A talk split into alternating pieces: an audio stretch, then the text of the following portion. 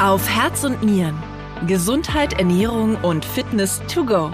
Der Podcast, in dem renommierte Experten erklären, was du für deine Gesundheit tun kannst.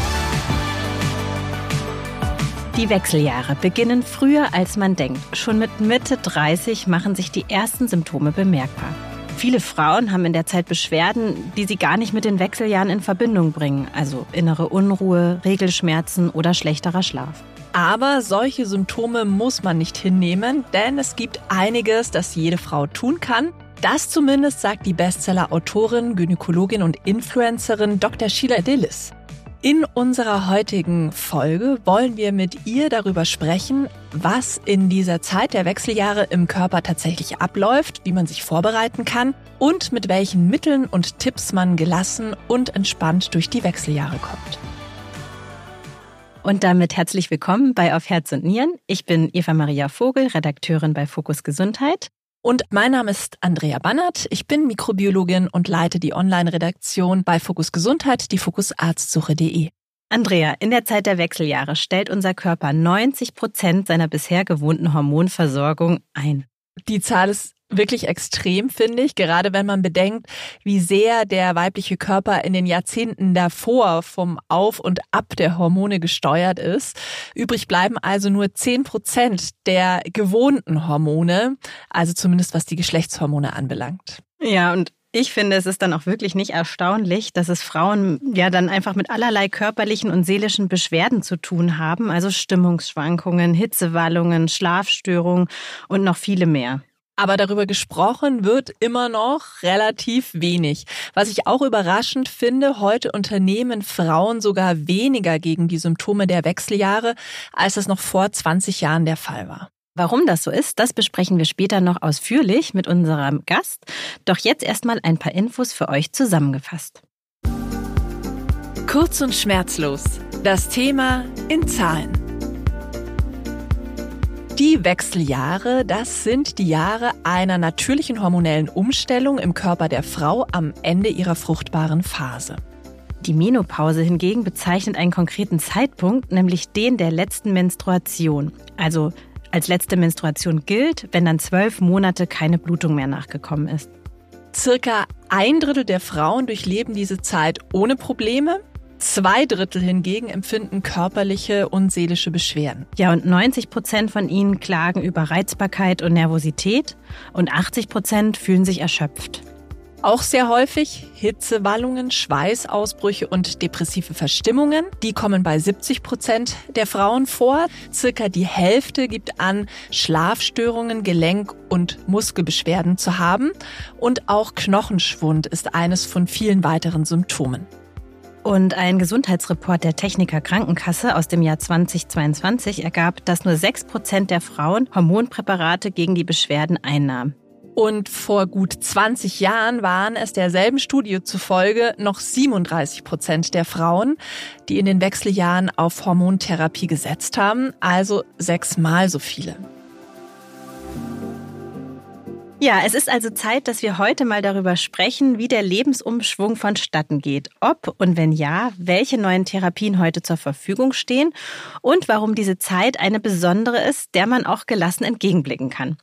Wir freuen uns deshalb ganz besonders, dass wir Dr. Sheila de List zu Gast haben. Die gebürtige Amerikanerin leitet ihre eigene gynäkologische Praxis in Wiesbaden und hat mittlerweile drei Bücher über die hormonellen Prozesse im weiblichen Körper geschrieben. Alle wurden Bestseller und sie ist bekannt dafür, kein Blatt vor den Mund zu nehmen, wenn es um den weiblichen Zyklus, um Sex und um andere Hormongeschichten geht. Wir freuen uns riesig auf das Gespräch. Hallo Sheila, schön, dass du da bist. Hallo, hallo. Danke, dass ich da sein darf. Hallo. Sheila, Du hast als Gynäkologin ein Buch zum Thema Wechseljahre geschrieben, Women on Fire. Ich dachte anfangs, ich lese mal rein, das betrifft mich ja noch nicht, war aber sofort auch on fire, weil ich, wie ich dann in deinem Buch ähm, gelesen habe, mit fast 38 statistisch am Anfang der Wechseljahre stehen könnte. Und ich dachte immer, ja, die Wechseljahre, das ist sowas, was Frauen so ab Mitte, Ende 40 haben, aber weit gefehlt. Also lass uns doch vielleicht mal zu Beginn klären, wann geht's los mit den Wechseljahren? Wechseljahren und vor allem wie und auch schon vielleicht mit den ganzen Beschwerden, die dann so auftreten könnten.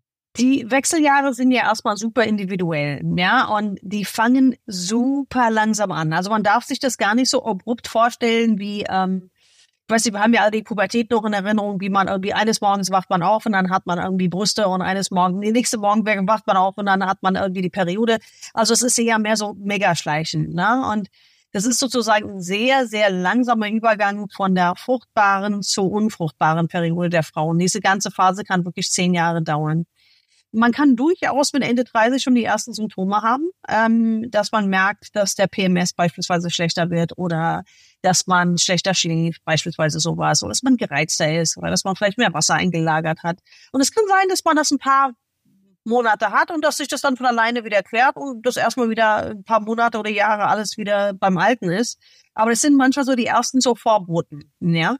Und äh, da ist es tatsächlich bei jeder Frau anders. Also manche haben dann wirklich völlige Ruhe oder alles ist völlig unspektakulär, bis sie so 42, 43 werden, dann geht's bei denen so los. Aber also mit Ende 30 ist es jetzt, wenn du mir sagst, beispielsweise, ja, ich habe schon irgendwie gestörte Nächte, würde ich sagen, aha, passt.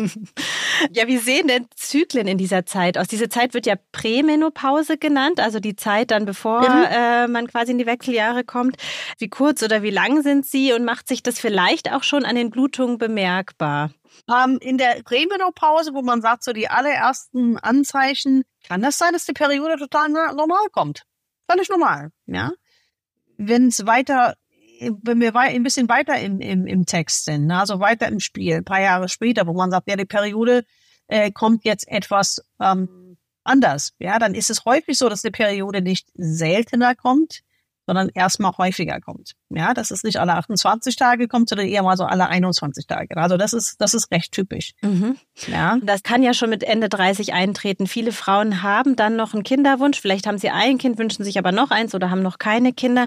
Steht sich die Prämenopause mit dem Kinderwunsch, steht sich das irgendwie im Weg? Also dass die Uhr tickt, wissen wahrscheinlich alle, aber es ist schon möglich, noch Kinder zu bekommen. Ja, ja, ja. Also das ist, das spricht überhaupt nichts dagegen. Also du kannst sowohl prämenopausal sein, als auch noch ein Baby bekommen. Ne? Und es gibt ja sehr viele unerwartete Schwangerschaften mit 40, 41, 42, weil die Frauen denken, ach, das ist ja jetzt eh Oder schon mit 44, ich glaube, die älteste Patientin, die ich hatte, die dachte, die ist in den Wechseljahren, weil die Periode kommt nicht mehr, die war 46. Ja, ja. Die dachte einfach, ja Gott, und dann habe ich einen Ultraschall gemacht und habe gesagt, herzlichen Glückwunsch, jetzt kommt Baby Nummer 5. Ne? Die war dann so, oh. aha. das wäre echt was Besonderes dann, ja, das tatsächlich. Aber es ähm, spricht überhaupt nichts dagegen, also wenn man da noch Kinderwunsch hat. Kann man denn vielleicht sogar irgendwie testen, wo man mit seiner Fruchtbarkeit Ende 30, Anfang 40 steht? Ja, es gibt einen Blutwert, der nennt sich Anti-Müller-Hormon, auch abgekürzt AMH und der steht für die Eizellenreserve im Eierstock. Und man muss sich das so vorstellen, wir kommen ja alle, wenn wir auf die Welt kommen, mit einer bereits abgeschlossenen Anzahl an Eizellen. Also es gibt jetzt keine Eizellen, die jetzt irgendwie noch hinzukommen. Und ähm, mit diesem Wert kann man erkennen, wie hoch die Reserve sozusagen noch ist. Weil wir verlieren bei jedem Zyklus natürlich ein Ei, ja, und äh, mit der Zeit auch durch verschiedene Umweltfaktoren gehen andere Eizellen einfach mal zugrunde. Und dieser Wert spiegelt wieder, wie gut der Eierstock noch stimulierbar wäre, wenn man Hormone geben würde im Sinne einer Kinderwunschbehandlung. Und es kann einen auch so ein bisschen Barometer geben, ja, wie hoch wären die Chancen, noch spontan schwanger zu werden. Mhm. Lass uns jetzt mal genau hinschauen, was im weiblichen Körper während der Wechseljahre passiert. Sheila, ich würde gerne mit dir einen Deep Dive Hormone machen, sozusagen. Okay. Es gibt ja äh, drei wichtige Zyklushormone und du hast die in deinem Buch so schön äh, verglichen mit den Hauptdarstellerinnen des Kinofilms Drei Engel für Charlie. Mhm. Klär uns doch mal auf, wer ist denn Cameron Diaz, wer ist Lucy Liu und wer ist Drew Barrymore? Das ist schön. Also, Cameron Diaz ist ja die schlanke, ja, die schlanke sportliche und sie ist in dem Fall unser Progesteron. Ähm, Drew Barrymore ist unser Östrogen und Lucy Lou ist unser Testosteron. Also sind die drei Hormone, Testosteron, Östrogen und Progesteron, die eigentlich die weiblichen, also unsere weiblichen äh, Hormone sind, die im Zyklus mitspielen. So. Ähm, ich habe mir damals die Charlie's Angels genommen, weil ich den Hormonen ein Gesicht geben wollte. Weil jedes der Hormone hat sozusagen ihre eigene Wirkbereich und damit auch irgendwo ihre eigene Persönlichkeit. Ne? Und jedes Hormon wirkt auch anders auf uns, sowohl auf den Körper als auch auf die Psyche. Und ähm, da ist mir dann einfach in so einen Blitzeinfall sind wir dann irgendwie Charlie's Angel, habe ich mir die drei angeguckt und habe gesagt, jo, passt. Und man muss sich das so vorstellen, also Östrogen ist ja unser ähm, Hormon, ich sage immer Hormon der Weiblichkeit, Hormon des Herzens. Das macht ja ne, so diese weiblichen Formen, die Rundung, Brust, Hintern, schöne Haut, weiche Stimme, all diese Sachen.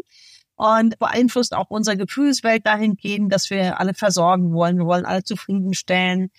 Östrogen ist auch mitunter auch so ein bisschen für unsere so Insecurities zuständig, wenn wir uns mit anderen vergleichen und wenn wir uns Sorgen machen, was andere Leute über uns sagen und so. Das, das macht alles Östrogen mit unserem Gehirn. Und Östrogen ist in der Serie Drew Barrymore, weil Drew Barrymore die meisten Kurven hat. Sie hat so die weiße Haut und die ist immer, das ist total, das ist eigentlich ihr Markenzeichen, dass sie sich ständig in den, äh, in den Bösewicht verliebt. Ne? Die findet den irgendwie, verkleidet sich ständig in den Falschen, findet den irgendwie süß und denkt, ach, ja, guck mal und so. Ja, und das ist so ein bisschen so, dass das Östrogen manchmal mit unserem Gehirn macht, ne? dass wir sehr gerne, äh, ein Männer oder Menschen überhaupt mit einem Weichzeichner angucken und denken. Ich glaube, das kennen ja, wir Frauen auch alle ganz gut, oder? eben, eben, eben. Und ähm, ist auch natürlich, ich sage immer auch, Drew Barrymore ist ja eher für die ganz großen Gefühle zuständig. Und wenn Östrogen ein Lieblingsfilm hätte, wäre es so Titanic, weißt du? So ganz großes Kino, ja. So ganz große Emotionen.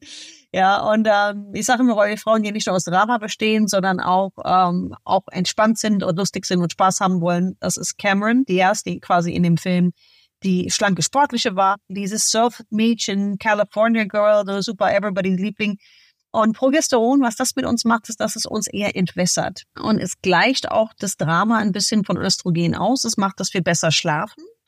Das ist ganz, ganz, ganz wichtig zu wissen. Wenn man anfängt, nachts wach zu werden und dort wach zu liegen, das liegt an einem Progesteronmangel oder an einem absinkenden Progesteronwert.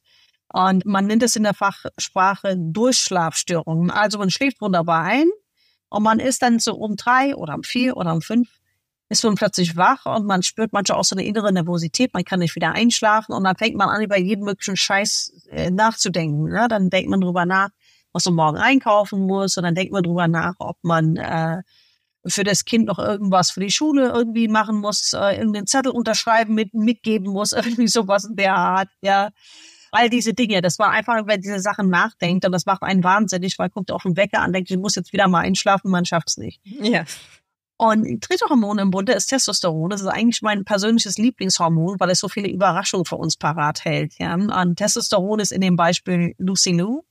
Und Lucy Lou hat ja in der Serie ist die so die perfekte, wie so, ich würde fast sagen, wie so eine schwarze Katze, wie so ein schwarzer Panda mit ihren schwarzen Lederanzüge und ihrem perfekten Haar und die ist super no nonsense, ja, nur down to business, wirklich und lässt sich auch nicht so von der Männerwelt so den Finger wickeln, ja, und irgendwie sehr, sehr straight, ne? Und so sind wir auch mit Testosteron. Also Testosteron gibt uns so eine relativ gute Entschlussfreudigkeit, Entschlusskraft, Selbstbewusstsein und auch Tatkraft. Sheila, bevor wir darüber sprechen, was mit diesen Hormonen äh, Charlie's Angels quasi in den Wechseljahren passiert, möchte ich noch auf zwei männliche Darsteller im Film zu sprechen kommen, die du auch in deinem Buch nennst, nämlich John Bosley und Charlie. Die haben auch noch quasi eine Rolle. Welche Rolle kommt den beiden denn in deinem Vergleich zu? Ja, die sind jeweils die übergeordneten Stellen im Kopf. Das ist ähm, ganz witzig, dass du das erwähnst. Du bist, glaube ich, eins der wenigen, die das erwähnt. Ich dachte immer, das versteht niemand. Das ist, glaube ich, so kompliziert. Das ist ja so, dass wir im, im, im also dass wir Menschen immer einen hormonellen Rückkreislauf haben, also so einen Rückkopplungsmechanismus, sagen wir mal so. Und ähm, das ist, dass die quasi, jetzt gucke ich, dass ich das genau richtig zusammenbekomme, die Hypophyse und der Hypothalamus. Also die Hypophyse ist sozusagen eine komplett übergeordnete, das ist der Charlie und da unten runter ist der äh, Bosley. Und ähm, die beiden entscheiden sozusagen über die Messung im Blut von den Hormonen, was ausgeschüttet werden muss. Ja? Und wenn der Körper zum Beispiel feststellt, wir haben zu wenig Östrogen, ja, dann geht's hoch an den Charlie, an die Hypophyse und er schüttet dann FSH aus. Follikel, stimuliertes Hormon. Follikel, stimuliertes Hormon, genau, FSH, genau. Und ähm, das sind so die Dinge beispielsweise, die im Blut dann anfangen zu steigen. Ja, das ist mehr wie so ein, wie sagt man, nicht, nicht ein Barometer, nicht Thermometer, ein Thermostat, genau. Ja, das war irgendwie, dass sie mhm. irgendwie merken, okay, wir haben nicht ausreichend Hormone, wir müssen jetzt den Eierstock ein bisschen mehr animieren, mehr zu machen. Stimulieren. Ja, genau, stimulieren oder animieren oder ich sag immer so, nett bitten. Und je höher diese Werte gehen, ist es so, als würde dann, würden diese, diese, ähm, diese Zwirbeldrüse beispielsweise den Eierstock anschreien. Ja, du musst jetzt endlich mal was tun. Deswegen geht der Wert immer höher und höher. Aber das ist jetzt sehr speziell. Das ist spezielle fast Labormedizin, was wir gerade besprechen. Aber es ist ja auch manchmal spannend, näher dahinter zu gucken. Ähm, Sheila, wenn es jetzt losgeht mit den Wechseljahren, dann passiert ja was mit diesen Hormonen. Welche dieser Hauptdarstellerinnen gerät denn da als erste ins Wanken? Typischerweise das Progesteron, dass man daran merkt, dass man anfängt, weniger gut zu schlafen. Es gibt aber auch Frauen, die als erstes den Testosteronmangel merken, die einfach merken, die sind einfach nur antriebslos und ja, vielleicht leicht depressiv auch. Schlafen noch gut, aber hm, kommen da ansonsten nicht wirklich, wirklich äh, aus den Pöppen. Ja, das ist, aber ich sag generell ist es Progesteron, aber manche Frauen fangen an auch mit Testosteronmangel. Gibt's auch. Ich dachte ja, Testosteron wird in den Nebennieren produziert und das würde jetzt, hätte jetzt gar nicht so viel mit den Wechseljahren zu tun. Also ich dachte immer, Testosteron bleibt relativ lange stabil. Es wird, ja, es wird auch in den ne-, Nebennierenrinden produziert, auch.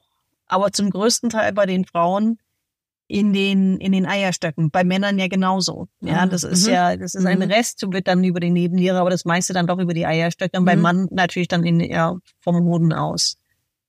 Mhm.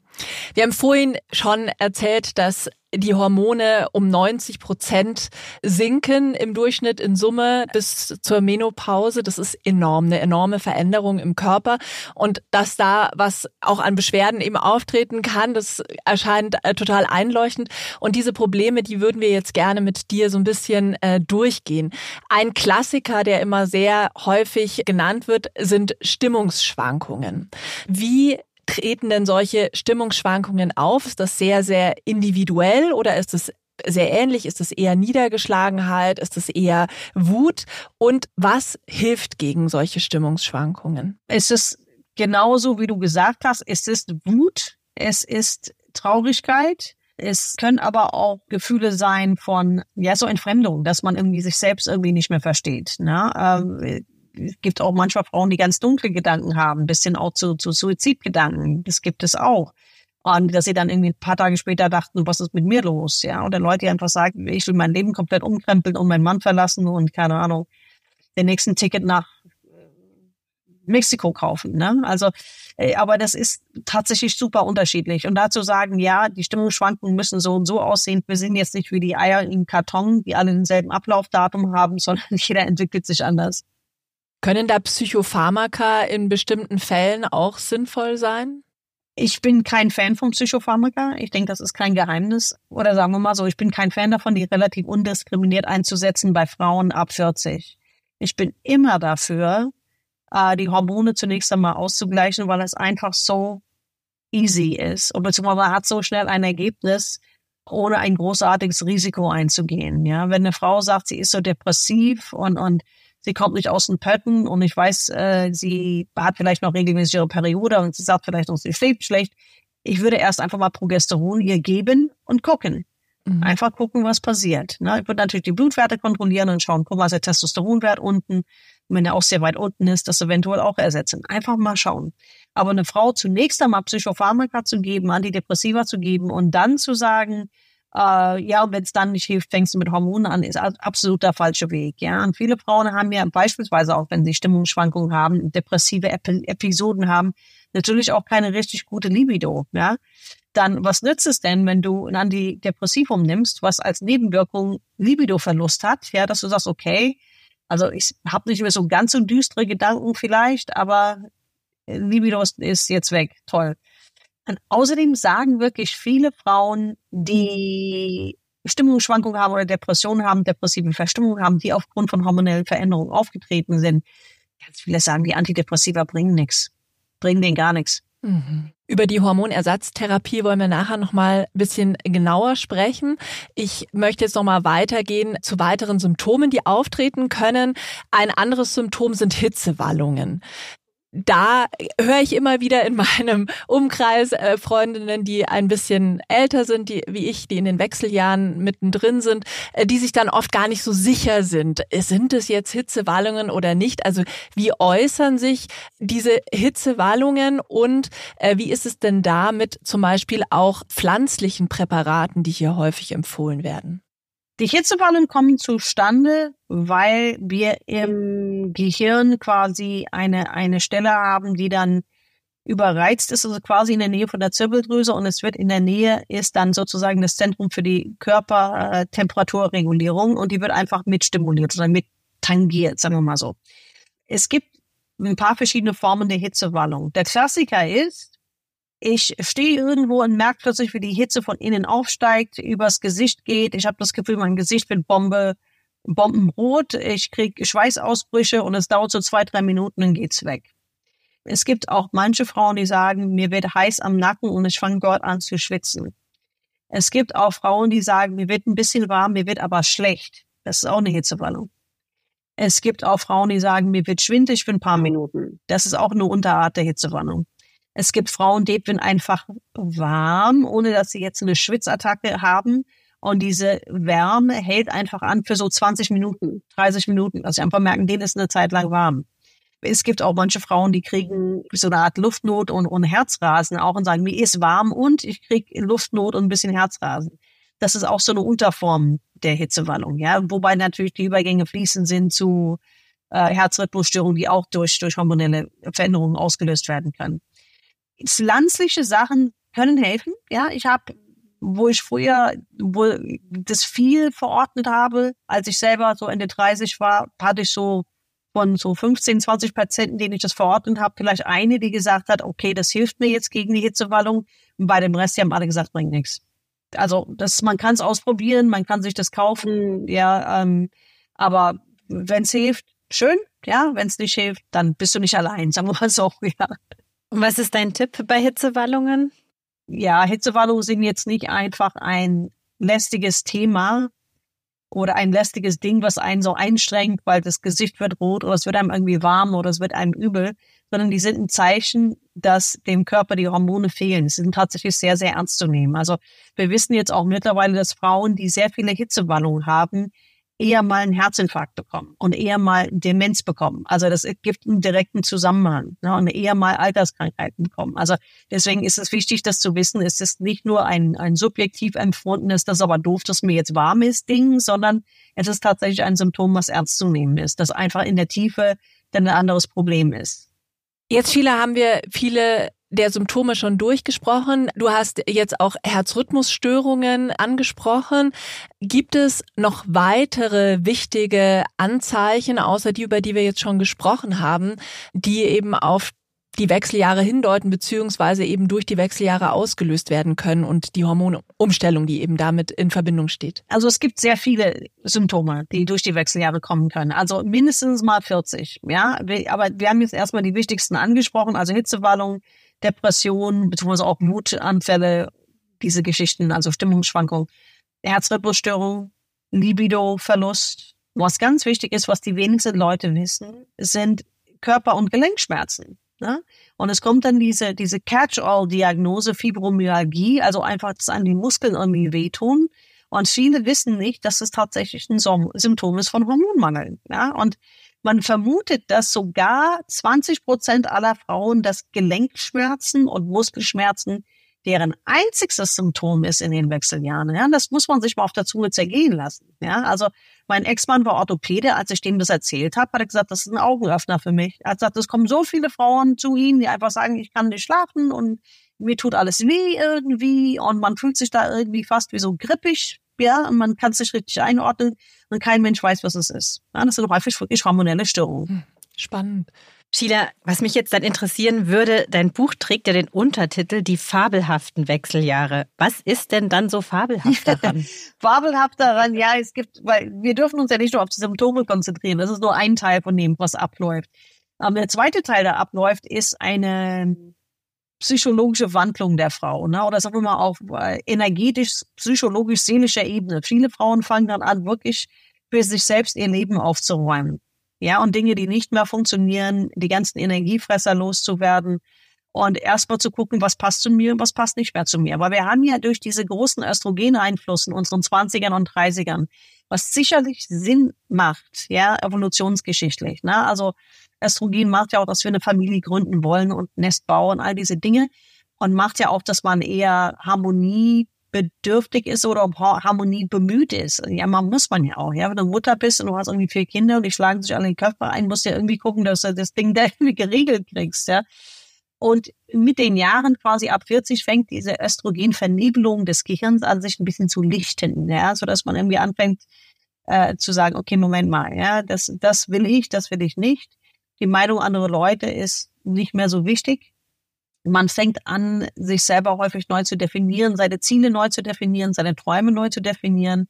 Bei vielen Frauen wird dann bewusst so, hey, ich habe die Hälfte meines Lebens äh, hinter mir, ich habe noch die eine komplette Hälfte vor mir und äh, da habe ich jetzt die Möglichkeit, die Dinge zu machen, wie ich will. Ne? Deswegen ist es mir wichtig, dass Frauen einen Weg für sich finden, ihre Symptome in den Griff zu bekommen, weil die ihnen vielleicht sonst wirklich da im Wege stehen. Ja? Und man kann ja, wenn man die Symptome gut im Griff bekommt, kann man ja, kennen ganz, ganz viele Frauen, die, die wirklich den Impuls finden, da für sich ein neues Leben anzufangen. Also nicht irgendwie, ich werfe alles über Bord und ziehe nach Hawaii, sondern die einfach sagen, ja, Moment, ich mache mich mal selbstständig oder ähm, ich ziehe mit meinem Mann jetzt mal nach Paris, wenn die Kinder aus dem Haus sind, irgendwas. Ja, also die einfach sagen, die Welt ist groß, ich habe mein Leben noch vor mir und ich habe jetzt die Kraft jetzt, die ich eigentlich für alle immer aufgewendet habe, die wende ich jetzt für mich selber an und dafür, um mein Leben so zu gestalten, wie ich glücklich bin. Ne? Du hattest vorhin von Libido-Verlust äh, gesprochen, weil wir jetzt bei positiven Seiten sind. Ich habe auch schon das Gegenteil gehört, dass Frauen sagen, ab der Menopause konnten sie ihre Sexualität viel mehr genießen. Ist das ein Einzelfall oder kann das schon öfter passieren? Das kommt ganz, ganz oft vor tatsächlich. Ne? Also die Frauen können es dann da fast echt richtig krachen lassen und das ist echt immer angenehm, angenehm zu hören und angenehm auch mitzubekommen. Das ist wirklich schön. Was hat die eine Patientin zu mir letztens gesagt? Das war für die Abschlussparty. Hat sie gesagt, hat sie das Gefühl gehabt, die wurde so eine Abschlussparty feiern. Und ähm, also viele haben da wirklich so ein paar Jahre, die richtig, es richtig, richtig toll ist. Ja, und ähm, bei vielen ist es dann so, die sagen, Mensch, das würde ich beibehalten.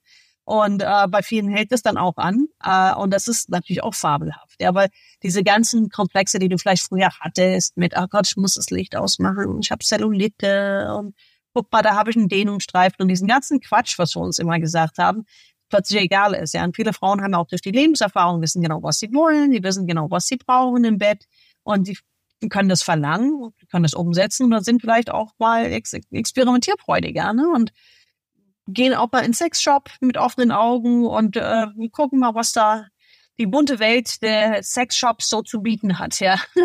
ich finde, das klingt super und ich finde auch, dass das Wort Midlife Crisis dahingehend auch völlig falsch besetzt ist. Ja. Also wenn wir so sprechen, ich finde, es sollte Midlife Chance heißen. Genau. Absolut. Ja. Ähm, lass uns jetzt zur Menopause kommen. Also die allerletzte Regelblutung, wenn zwölf Monate lang keine Regelblutung mehr folgt, nennt man Menopause.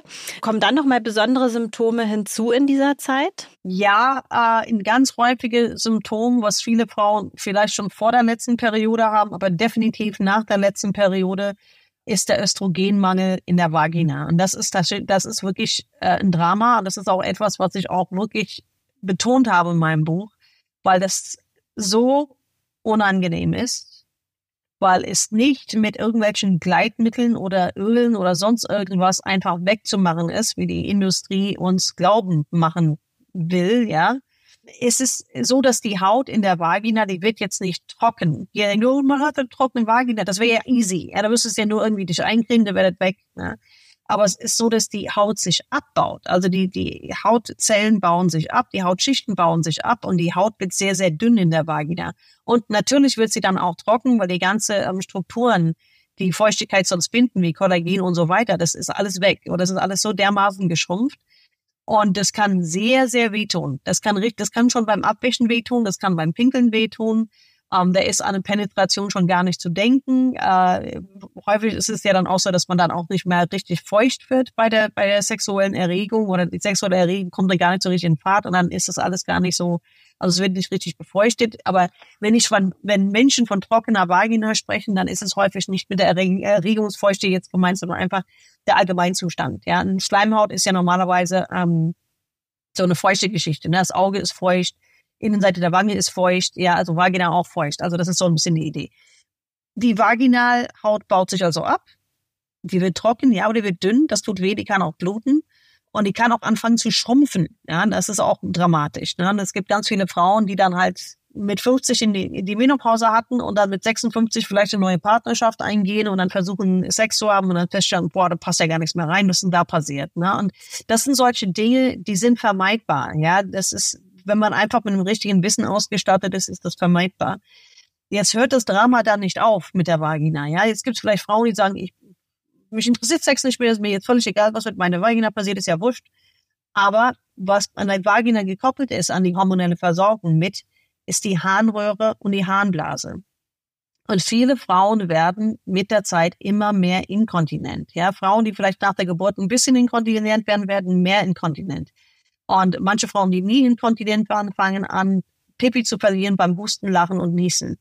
Und manche bekommen noch eine Drangkomponente hinzu. Das bedeutet, wenn sie das Gefühl haben, sie müssen Pipi, dann müssen sie sofort gehen. Dann ist es, dann kommt der Pipi drin, dann ist es echt fünf, vier, drei, zwei, eins und dann musst du aufs Klo, sonst machst du dir in die Hose. Ja, und das kommt durch ein Dauerreizen der Blase, weil die Blase einfach wirklich geschädigt ist durch den Hormonmangel. Ja, und es gibt wirklich in diesen, wir nennen das Urogenitaltrakt, also Blase, Harnröhre, Vagina, echt dramatische Folgen für den Hormonmangel. Und das ist so was, was mich immer so geärgert hat, weil das fast jede Frau betrifft, wirklich fast jede Frau betrifft.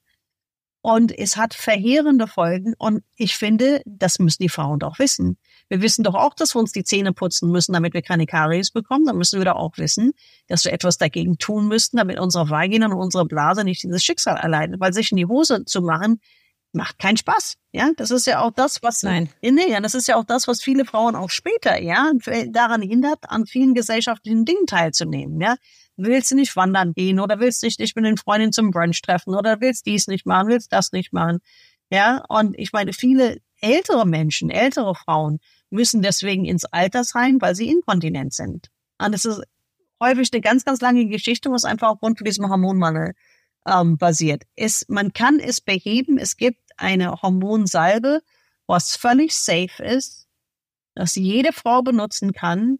Nochmal ganz laut wie in der hinteren Reihe. Es kann jede Frau benutzen, auch die, die Brustkrebs hatten. Ja, die ist total safe und die hilft, die Vagina zu retten und wiederherzustellen. Und das muss man wissen. Ja, Sheila, jetzt sind wir schon beim Thema. Also ein Hormonmangel birgt ja erhebliche Risiken. Gleichzeitig ähm, haben ja mittlerweile viele Ärztinnen und Ärzte, aber auch Patientinnen Angst vor einer Hormonersatztherapie. Sie wird auch als Risiko für eine Brustkrebserkrankung genannt. Wie ordnest du denn diese Sorge ein und worauf lässt sich eigentlich diese Angst zurückführen? Ich würde es aber eher umgekehrt sagen, es sind immer mehr Ärzte, die jetzt weniger Angst haben vor der Hormontherapie. Also dieses Trend, das baut sich jetzt gerade wieder zurück. Äh, es ist so, dass es in dem Jahr 2002 gab es eine große Studie in den USA, die eigentlich dafür ausgelegt war, um zu gucken, ähm, wie profitieren Frauen von einer Hormonersatztherapie äh, bezüglich der Herzgesundheit? Weil man beobachtet hat, dass Frauen die Hormone nehmen, weniger Herzinfarkte bekommen und weniger Bluthochdruckkrisen und sowas bekommen, weniger Schlaganfälle. Und da hat man so eine ganz große Studie gemacht. So, und dann muss man sich vorstellen, man muss, um wissenschaftlich korrekt zu arbeiten, musst du ja eine Doppelblindstudie machen. Ja, das bedeutet, die Patienten wissen nicht, ob sie ein Placebo bekommen oder das richtige Medikament. So weit, so gut, ne? Ja, versteht mich. Das Problem ist, oder das Ding ist, was man niemals, niemals, niemals vergessen darf, die mussten ein Patientenkollektiv nehmen, was keine Hitzewallung mehr hatte.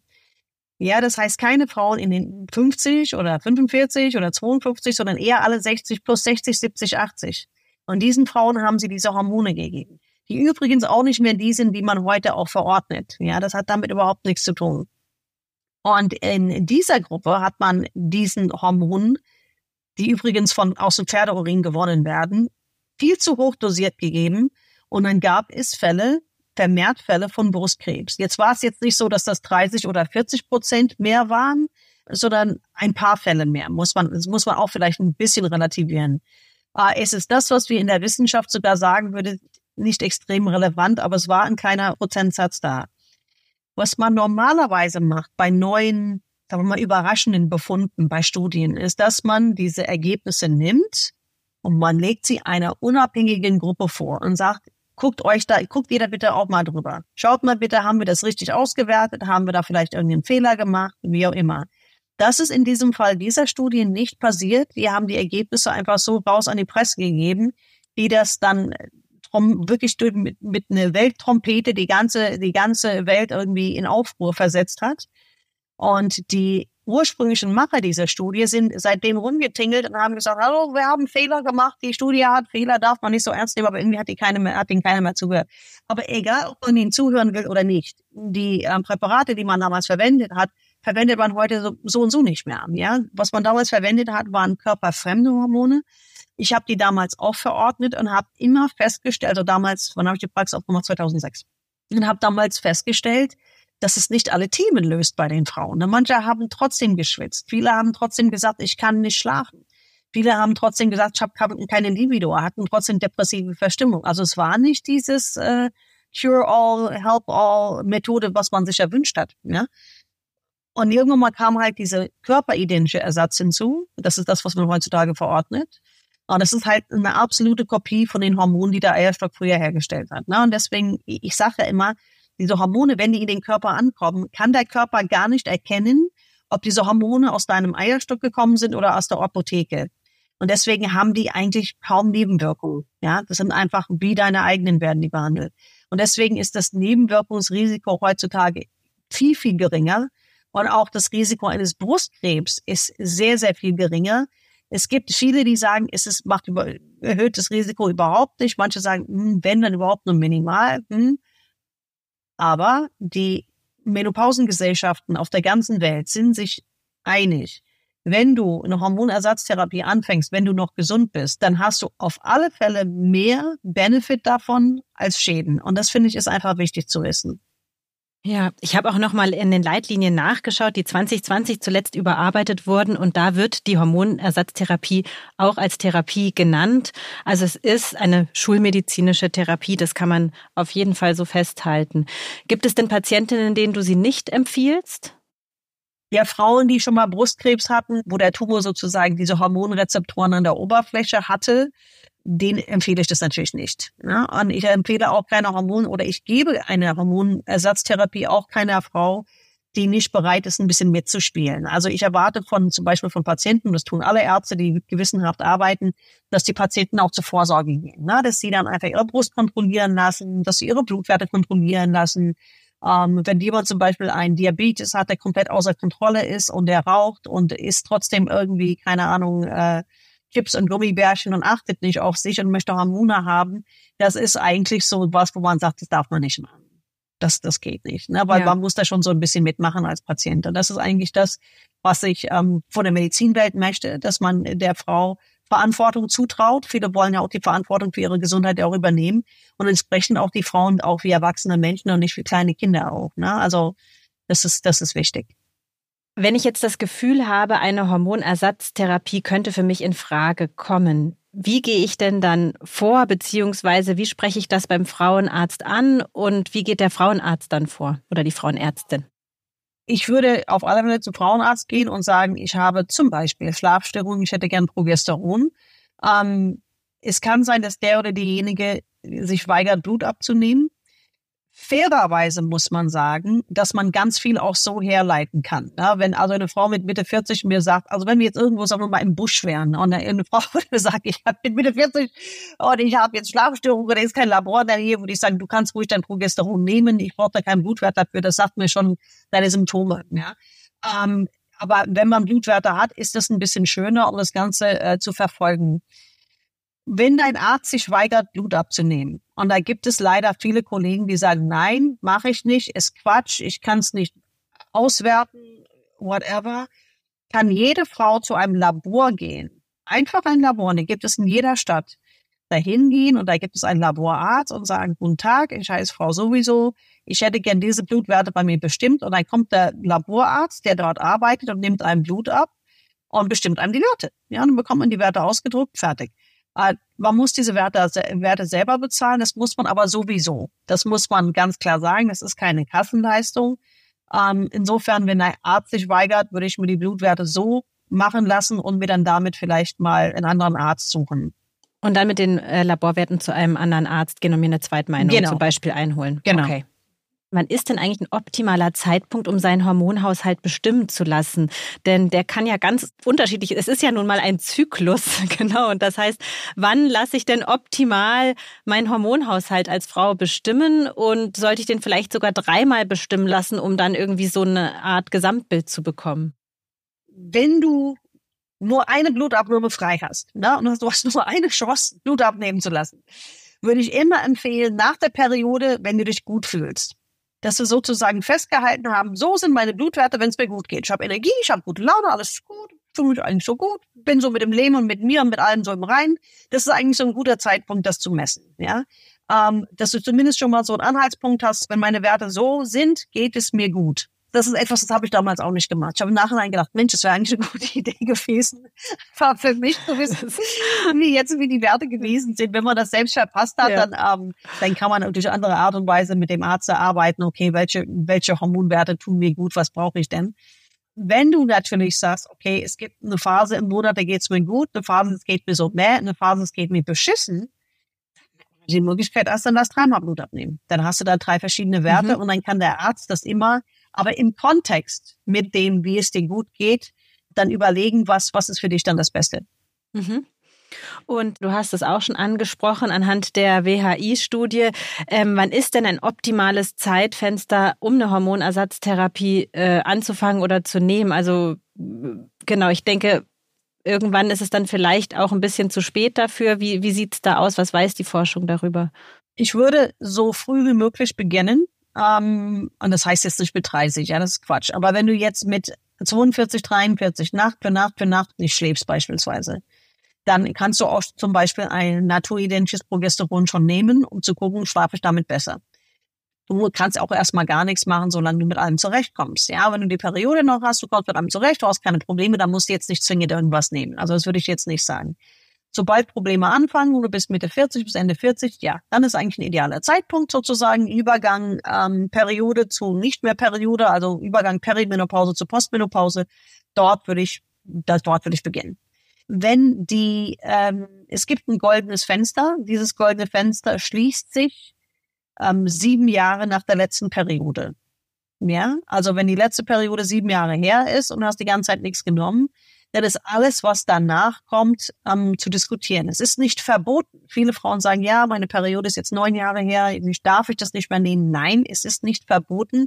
Man muss es nur in Kontext setzen mit dir, mit deiner Gesundheit, wie es da ist. Ne? Hast du dann schon Verkalkungen in den Gefäßen oder bist du fit? Hast du schon irgendwelche anderen äh, Grunderkrankungen oder äh, bist du echt fit wie ein Turnschuh? Und das sind so die Dinge. Also eine Frau, die 62, 63 ist und die super fit ist, und die beim Kardiologen echt so äh, die Note 1 plus bekommen hat, der werde ich selbstverständlich Hormone geben, wenn sie es haben. Und der klar, es wäre doch blöd, wenn nicht. Weil wir wissen ja, dass Östrogene hilft, die Arterien freizuhalten von Ablagerungen und Verkalkung. Und warum soll ich dann eine 62-Jährige beispielsweise sagen, nö, du musst jetzt deine Arterien verkalken lassen, weil, also man muss sich da immer recht flexibel halten. Ja? Das ist ja immer, und das Gespräch ja. immer erstmal suchen und gucken. Ne? Und Sheila, um jetzt auch nochmal den Bogen zur vaginalen Atropie zu schlagen, was hilft denn da hormonell dagegen? Also du hast gesagt, es gibt Salben, das sind dann wahrscheinlich östrogenbasierte Salben, die dann gegen diese genau. Verdünnung der Haut helfen. Genau, also was man kann man sonst noch etwas tun? Nee, das ist eigentlich das alles. Also Östriol, eine mhm. östriolhaltige Vaginalsalbe. Östriol ist eins der drei Östrogene, also es gibt der Überbegriff ist Östrogen. Und es gibt drei verschiedene Östrogene, Östradiol, Östron und Östriol. Östron verwendet man eigentlich nicht. Und äh, Östradiol mhm. ist das, was man über die Haut gibt, für das ganze, um das ganze System zu füttern. Und Östriol ist das, das, was man in die Vagina gibt. Alle drei Dinge sind Östrogene. Ich sage immer, das ist wie Apfelsorten. Ja, es gibt ja Gala, es gibt äh, Granny Smith und es gibt, was gibt's noch? Ähm, Brayburn. Brayburn, genau, richtig. Brayburn hat gesagt, Brayburn. Ich hatte das ist mein Lieblingsapfel. Genau, genau, jeder hat seinen Lieblingsapfel, oder? Ich liebe Gala. Ja, genau. Gala, Brayburn. Ja. Oder Boss, Boskop, ich Boskop mag ja die alten ist super. Boskop ist super, das ist der leicht, leicht ja. säuerliche, ne? auch total cool. Ja, genau. Ja, mit, der, mit der rauen Schale. Ja, genau. Und das ist alles, das ist alles in Äpfel, aber alle haben verschiedene leichten, leichten Geschmack. Und so ähnlich ist es mit den Östrogen ja auch. Und bei Progesteron meine ich, da gibt's gar nicht so viele Möglichkeiten. Ne? Da gibt es dann eine Kapsel quasi und die kann man vaginal einnehmen oder schlucken, genau, wenn richtig. man Progesteron ersetzen muss. Mhm. Genau. Es gibt manche Befürworter noch für eine, für eine Progesteronsalbe. Und wir empfehlen das nicht, weil es heißt, über die Haut wird Progesteron nicht gut aufgenommen. Deswegen verschreibe ich das normalerweise nicht. Ich mache Ausnahmen. Wenn eine Frau sagt, ich kann davon wunderbar schlafen, ich sage, Tabletten will ich nicht, dann man muss immer ein bisschen offenen Geist behalten und sagen, okay, es gibt manche Frauen, die mögen das, die wollen das und der Körper findet das cool, also dann verschreibt man es weiter. Okay. Sheila, ich habe abschließend noch eine Frage zur Dauer der Einnahme von Hormonen. Wenn ich jetzt also eine Hormonersatztherapie beginne und mir geht es dann damit auch besser, Symptome verschwinden, wie lange nehme ich denn dann diese Hormone ein? Setzt man die dann irgendwann wieder ab? Setzt man sie langsam ab oder kann man sie wirklich auch über einen sehr langen Zeitraum einnehmen? Ich sage immer, du kannst die Hormone nehmen, bis du 130 Jahre alt bist. Ja, und das sollst du okay. auch bitte nehmen. Wenn du die Hormone absetzt, ist es tatsächlich so, dass du den Körper wieder in diesen Zustand des Hormonmangel bringst. Und wir haben etwas ganz Wichtiges noch gar nicht angesprochen. Meine Güte, ähm, was extremst wichtig ist, ist Östrogen für die Knochen. Der Knochen braucht mhm. Östrogen. Und wir haben jedes Jahr, jedes Jahr in den Krankenhäusern unzählige Omas, die über einen Teppich stolpern und die letzte Stufe nicht gesehen haben, ein bisschen blöd aufkommen, sich die Hüfte brechen, ja. Oder einfach so eines Morgens aufwachen und die Wirbel sind alle gebrochen. Und es ist tatsächlich alle, alles wegen Osteoporose und das kommt wegen dem Hormonmangel. Und wenn man sich überlegt, was das für einen volkswirtschaftlichen Schaden setzt, was vermeidbar wäre, ja, das ist irre. Und ich meine, ich bin jetzt auch, man müsste meinen, ich bin der beste, hormonell versorgteste Mensch Deutschlands. Ich bin da manchmal auch ein bisschen schlamperig mit meinen Hormonen. Ich habe letztens auch meine Knochendichte auch machen lassen. Und ich habe auch schon ein bisschen dünnere Knochen, wobei man sagen muss, ich bin leidenschaftlich gerne Coke Zero Trinkerin und das ist, glaube ich, für die Knochen auch nicht so gut. Ah, okay. Das wusste ich gar nicht, dass Coke Zero sich so schlecht aussieht. Wegen den Phosphaten, ähm, ja, ja, das ist, das ist schlecht für ah. die Knochen, ja. Ja, Osteoporose ganz kurz, aber ich denke, das wissen die meisten Frauen. Wir sagen es trotzdem nochmal, das ist im Grunde die Erkrankung, bei der die Knochen brüchiger werden. Und ich meine, in Deutschland ist auch diese Knochendichte-Messung relativ spät. Ich glaube, in anderen Ländern, in Spanien, da werden Frauen mit Beginn der Wechseljahre, glaube ich, pro forma, die Knochendichte wird da pro forma gemessen. Bei uns erfolgt das relativ spät. Ich glaube, das ist auch nochmal ein bisschen ein Problem. Also, dass man dann. Ich habe gehört, ab 70. Dass das dann schon voll im Gange ist. Ab 70 oder sowas habe ich gehört. Das ist völliger Schwachsinn. Also mit 50 macht das viel, viel mehr Sinn. Aber wenn du zum Beispiel ja. sehr lange ähm, die Minipille genommen hast oder sehr lange die Hormonspirale hattest oder sehr, sehr, sehr dünn bist und oder in der Magersucht hattest oder Essstörung hattest und deine Geschichte auf alle Fälle, auf alle Fälle spätestens mit 50 gucken, wie sieht's aus mit den Knochen. Das ist extrem wichtig. Genau, und das war jetzt deine Frage, auf deine Frage nochmal zurückzukommen. Ja, bis 130 Jahre kannst du und sollst du die Hormone nehmen. Ich habe eine Patientin, die sagte, weil sie ihr Testosteron so liebt, die hat gesagt, you have to take it out of my dying hands. Ja, so wirklich so, wie so, wie so vorgestellt.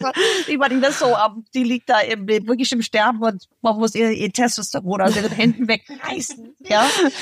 Und, ähm, aber wirklich, also man, solange man gut eingestellt ist, solange da überhaupt nichts dagegen spricht, dann bitte, bitte so lange nehmen, wie es geht. Und das ist auch so ein Punkt, wo viele Frauen sagen, was, ich muss das bis zum Rest meines Lebens denken, ja, das ist entweder das oder es sind andere Medikamente wie Blutdrucktabletten oder mhm. sonstige Sachen. Also außerdem, ich meine, wir, wir färben uns vielleicht die Haare oder wir putzen uns die Zähne ja auch bis zum Rest unseres Lebens. Aber sagen wir nicht auch so, ach nee, ich will nicht mehr.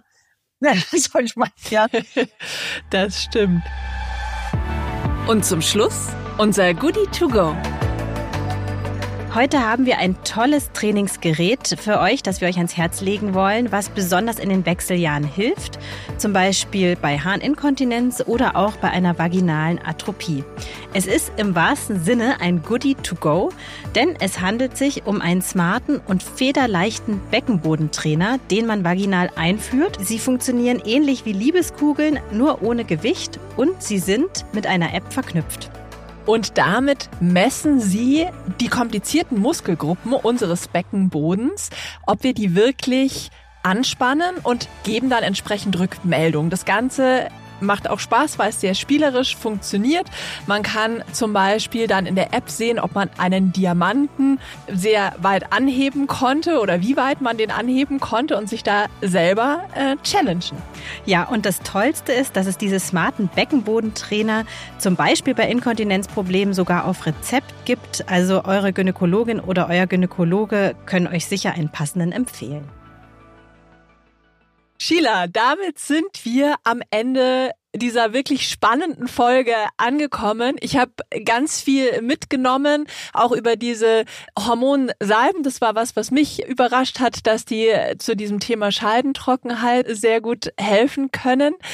Hast du abschließend für unsere Hörerinnen und Hörer noch einen äh, letzten Alltagstipp zum Thema Wechseljahre, den wir vielleicht noch nicht genannt haben? Ich glaube, es ist ganz, ganz wichtig, sich ausreichend zu informieren, um mit diesem Wissen wirklich bewaffnet zum Frauenarzt zu gehen. Du musst ein Profi werden für deinen eigenen Körper und für dein Hormonsystem. Gib nicht die Verantwortung dafür an den Arzt ab. Lern du deinen Körper kennen, deine Hormone kennen. Ich habe Patienten, die wissen genau, wie ihre Werte sein müssen, damit sie sich wohlfühlen. Das ist das Ziel, weil es ist überhaupt nicht schwer. Es ist wirklich super easy. Mhm. Ja, also da gibt's andere Dinge, die deutlich schwieriger sind. Keine Ahnung, ein Obsttorten backen könnte ich jetzt zum Beispiel nicht. Ja, also das, das wäre mir so kompliziert. Ja, aber oder ein Soufflé, keine Ahnung. Aber Hormone, es kann und soll und muss jede Frau erlernen. Und dann lässt man sich, glaube ich, auch nicht mehr so einschüchtern vom vom Arzt. Ja, beziehungsweise man kann erkennen, wenn der Arzt irgendwie Bullshit redet oder einen doof behandelt, dass er irgendwie sagt, du weißt ja, ich glaube, das ist jetzt kein guter Fit mehr. Ich suche mir jetzt jemand, der der das gut findet. Es gibt nämlich sehr, sehr viele Frauenärzte, die es gut findet, wenn eine Frau reinkommt und sich auskennt. Weil da muss man nicht irgendwie bei Adam und Eva anfangen, so sagen, ach Gott sei Dank, sie kennt sich aus, wunderbar, jetzt können wir direkt ein Gespräch auf Augenhöhe führen. Das Gespräch geht schneller, der Arzt ist zufrieden, die Patientin ist zufrieden, die Kosten werden niedrig gehalten, weil die Sprechstunde recht kurz ist. Also es ist ein Win-Win für alle Beteiligten. Und ich finde auch, äh, wenn man sich auskennt, schenkt einem das ja auch ein bisschen Gelassenheit. Mir hat jetzt auch unser Gespräch total viel Gelassenheit geschenkt. Also ich weiß, die Wechseljahre können stürmisch werden. Ich habe auch ausgerechnet, dass wenn ich in die Wechseljahre komme, kommen meine Jungs in die Pubertät. Das genau. wird bestimmt auch ein richtig toller Clash. Genau. Das macht Spaß, ähm, ja. Ich bin gespannt. Und ja. ja, aber ich freue mich total auf die Power des Testosterons. Ich finde, das klingt echt super. Also Sheila, vielen Dank, dass du bei Auf Herz und Nieren zu Gast warst. Sehr gerne, sehr gerne. Vielen Dank, dass du mich gehabt hast. Danke. In unserer nächsten Folge geht es um Depressionen. Und zwar um die Frage, habe ich vielleicht wirklich eine psychische Erkrankung? Wie kann ich die erkennen? Und wie kann ich die auch bei anderen, also bei engen Angehörigen erkennen und von depressiven Verstimmungen wie zum Beispiel einem Herbstblues unterscheiden? Und wir beschäftigen uns damit, wo Betroffene dann schnelle Hilfe finden können. Wenn ihr uns mal einen Themenvorschlag schicken möchtet, dann sendet uns doch gerne eine E-Mail an podcast.fokus-gesundheit.de. Wie immer freuen wir uns über eure Unterstützung durch Likes, Abos und Kommentare. Und wir wollen euch heute noch unseren Newsletter von Fokus Gesundheit empfehlen. Dort findet ihr viele spannende Medizin-News, saisonale Gesundheitstipps und Infos zu Erkrankungen. Jede Woche, immer am Montag neu. Und wie ihr den abonnieren könnt, verlinken wir euch in den Show Notes. Wir wünschen euch alles Gute und bleibt gesund. Und wer Klatsch und Tratsch liebt und gerne mitreden möchte, der sollte unbedingt immer donnerstags bei Bunte Menschen reinhören. Da gibt's die aktuellsten Stories und Ereignisse aus der Welt der Promis, Royals, Reichen und Schönen. Und manchmal geht es natürlich auch um Beauty und Schönheit und um Gesundheit. Bunte Menschen gibt es jeden Donnerstag neu.